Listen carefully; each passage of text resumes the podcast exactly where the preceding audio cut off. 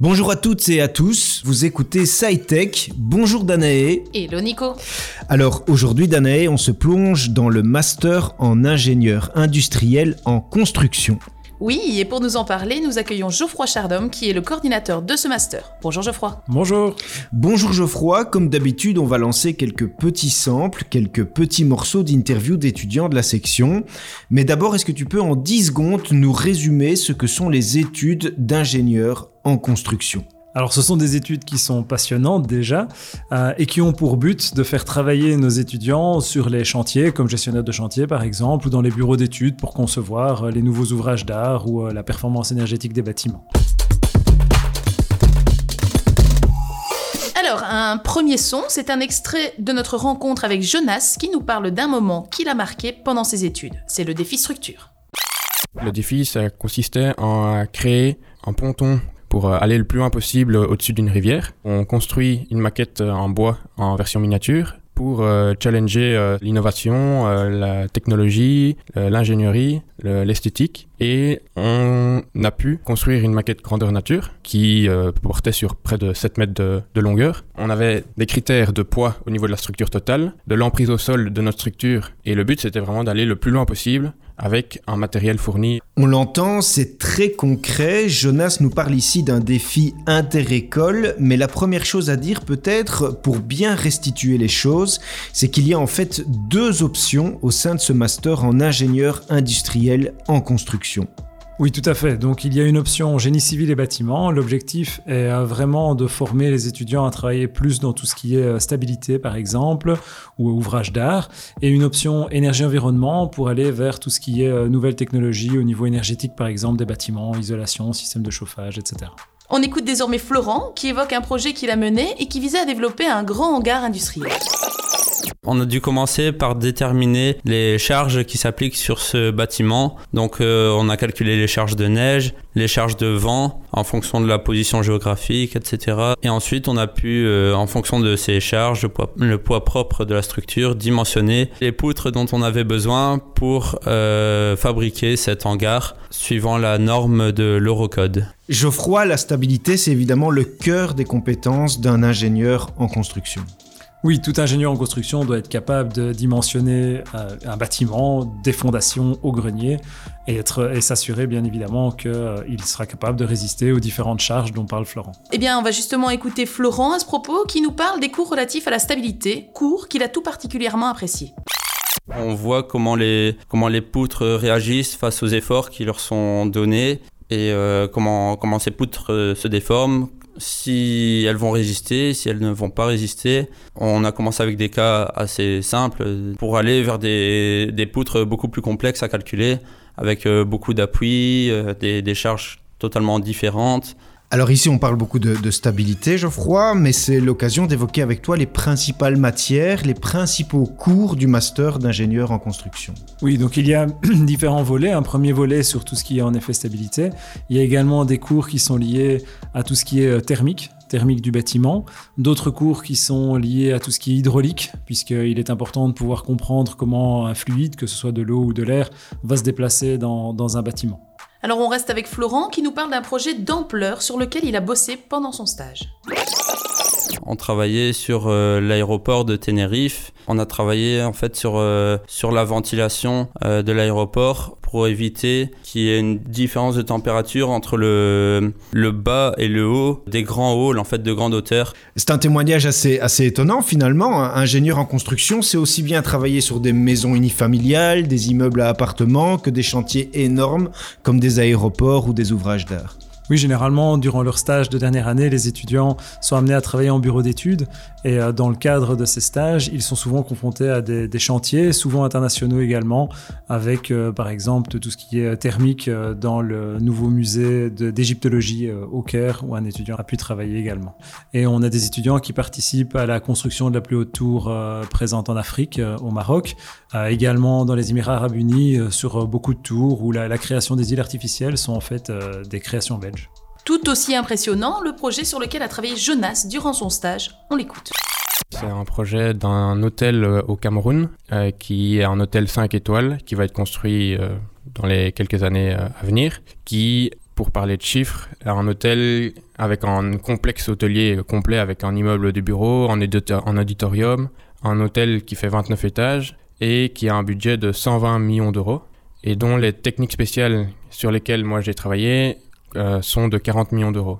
Alors ça, Geoffroy, c'est un extrait qui illustre bien tout l'aspect international aussi de ce métier. Oui, je crois que ça montre aussi la, qualité intrinsèque euh, des, étudiants qui, sortent de chez nous, puisque les, ingénieurs belges sont, sont, reconnus au niveau international et sont recherchés par les grandes sociétés pour faire des calculs pour des bâtiments qui ne sont pas toujours présents, eux, en Belgique. Et il évoque aussi les, les techniques spéciales. Tu peux nous en parler un petit peu plus? Oui, donc tout ce qui est technique spéciale, c'est en fait tout ce qui est lié au système de chauffage, de climatisation, d'eau chaude sanitaire, mais c'est également tout ce qui est lié au système de levage, comme par exemple les ascenseurs, et bien sûr l'électricité du bâtiment. On va désormais entendre Céline. Elle évoque une compétence qu'on connaît souvent moins bien et qui touche à l'univers sonore. C'est aussi des calculs à faire au début d'une installation, c'est de savoir, OK, est-ce que les, les, voisins vont être impactés? Et si oui, qu'est-ce qu'on peut mettre en place pour euh, diminuer cet impact? Et donc ça permet vraiment de calculer euh, le nombre de décibels que l'on reçoit à une certaine distance en fonction de l'environnement. L'acoustique du bâtiment, Geoffroy, c'est vrai que c'est une compétence à laquelle on pense souvent moins, mais qui fait aussi partie des compétences d'un ingénieur en construction.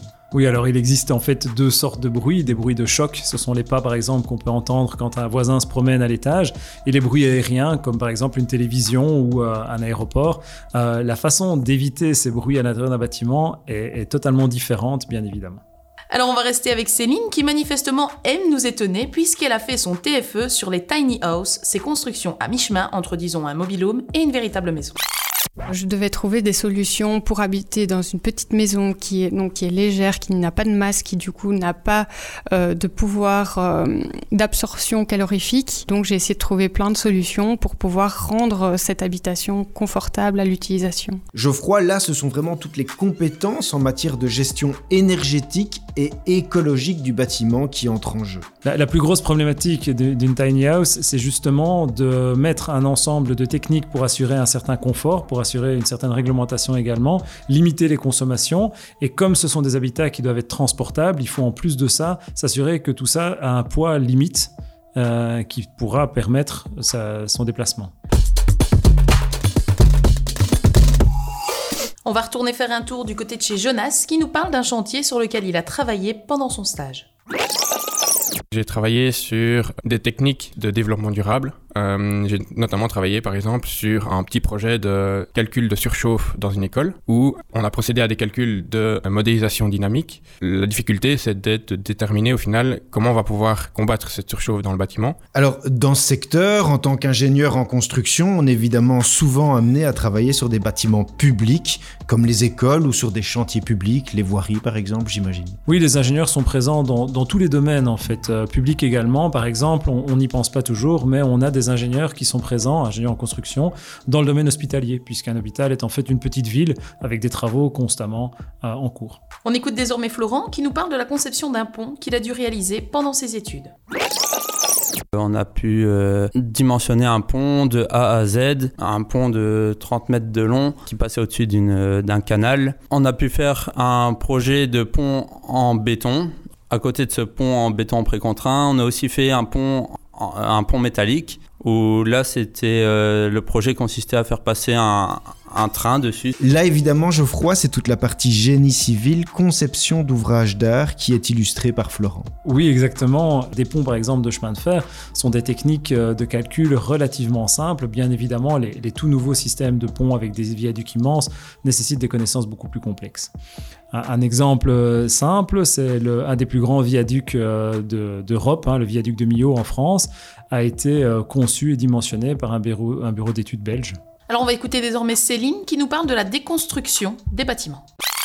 C'est important d'avoir euh, une bonne gestion des matériaux qui sont détruits parce qu'on ne détruit plus, on déconstruit les, les maisons pour pouvoir euh, du coup avoir un tri euh, sélectif, pour pouvoir les recycler et pour pouvoir du coup avoir le moins d'impact possible sur la planète pour les matériaux de base. Geoffroy, aujourd'hui, savoir déconstruire de manière écologique, c'est aussi important que de savoir construire finalement. C'est important et d'un point de vue législatif, on commence à s'intéresser à cette problématique-là. On prend en compte ceci, on analyse maintenant le coût du cycle de vie ou l'analyse du cycle de vie du bâtiment et pas uniquement son coût d'investissement ou son coût de construction. Et dans le cursus, plusieurs visites sur chantier ou en entreprise sont organisées. Céline nous en touche un petit mot. Donc, euh, avec l'école, on est allé à Anvers voir une usine de béton cellulaire pour pouvoir se rendre compte de la complexité de la production du béton cellulaire, mais aussi euh, l'importance que dès la production du matériau, que toutes les caractéristiques soient bonnes et que du coup nos calculs correspondent aux matériaux mis en place euh, sur le chantier. On a eu aussi une visite du grand hôpital de Charleroi qui est actuellement en construction. Ingénieur en construction, c'est un travail de conception, mais c'est aussi un travail de terrain. C'est ce qui explique aussi ces nombreuses visites pendant le cursus. Un ingénieur en construction doit avoir une certaine mixité. Il est à la fois dehors, sur chantier, comme gestionnaire de chantier, pour s'assurer que celui-ci avance bien, qu'on respecte les délais, que d'un point de vue financier, tout se passe bien. Et également, en effet, à la conception en bureau d'études. Généralement, les ingénieurs ont la double casquette et font une partie de leur travail sur chantier et une partie de leur travail en bureau d'études. Autre casquette d'un ingénieur en construction, c'est celle de certificateur et auditeur en performance énergétique des bâtiments. On écoute Jonas à ce propos. Et donc un audit, ça consiste à analyser un bâtiment, calculer les consommations théoriques du bâtiment, les comparer à des consommations réelles dans le but, après, de réaliser des améliorations, que ce soit au niveau des bâtiments, de l'isolation ou des techniques, pour diminuer les consommations électriques et de chauffage du bâtiment. Les audits énergétiques, c'est évidemment quelque chose qui est en plein boom. euh, et aujourd'hui, on ne peut plus dissocier environnement, développement durable et construction. Non, des objectifs européens sont très clairs dans la matière. Pour 2050, tous les bâtiments devraient avoir un label A. Tous les bâtiments, c'est-à-dire les bâtiments existants également. Et donc, il y a un énorme chantier de rénovation qui est en cours pour améliorer le bâti existant. On va écouter Jonas à propos des opportunités d'emploi qui s'offrent aux ingénieurs en construction.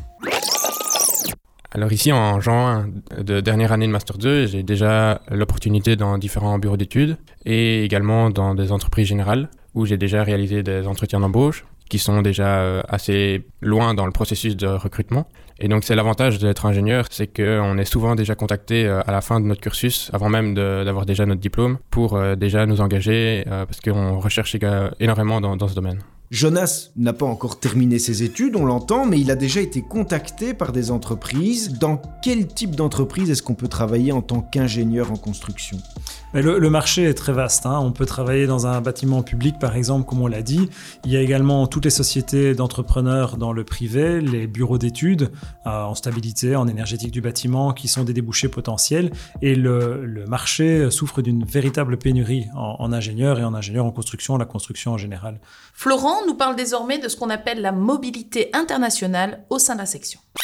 Tous les ans, en fait, euh, on a l'occasion de partir à l'étranger. Ça peut être ici à côté, en, en France ou au Luxembourg, mais ça peut être aussi euh, en Angleterre ou à Malte, au Maroc, en Chine et, euh, et aux Émirats arabes unis, donc à, à Dubaï, euh, à Abu Dhabi.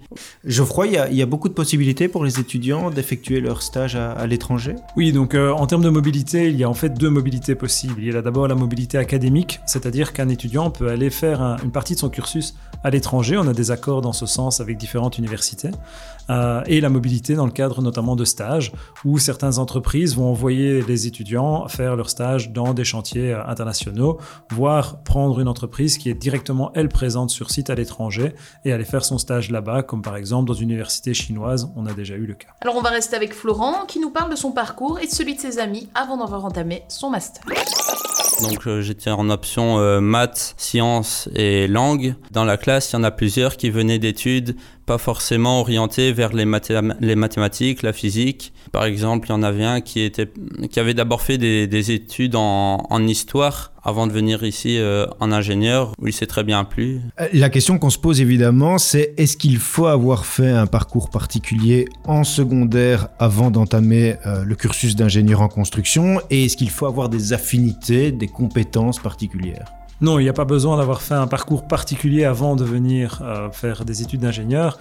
Il y a tout un système d'aide à la réussite qui est mis en place dans les premières années pour justement aider un étudiant qui éprouverait quelques difficultés. Et clairement, les difficultés se présentent souvent dans les matières de base, comme par exemple les mathématiques ou la, la physique. Eh bien Geoffroy, mille merci pour toutes ces précisions. Quand on dit que le Belge a une brique dans le ventre, on a compris grâce à toi que c'est aussi grâce aux ingénieurs qui permettent à tous ces projets de se développer.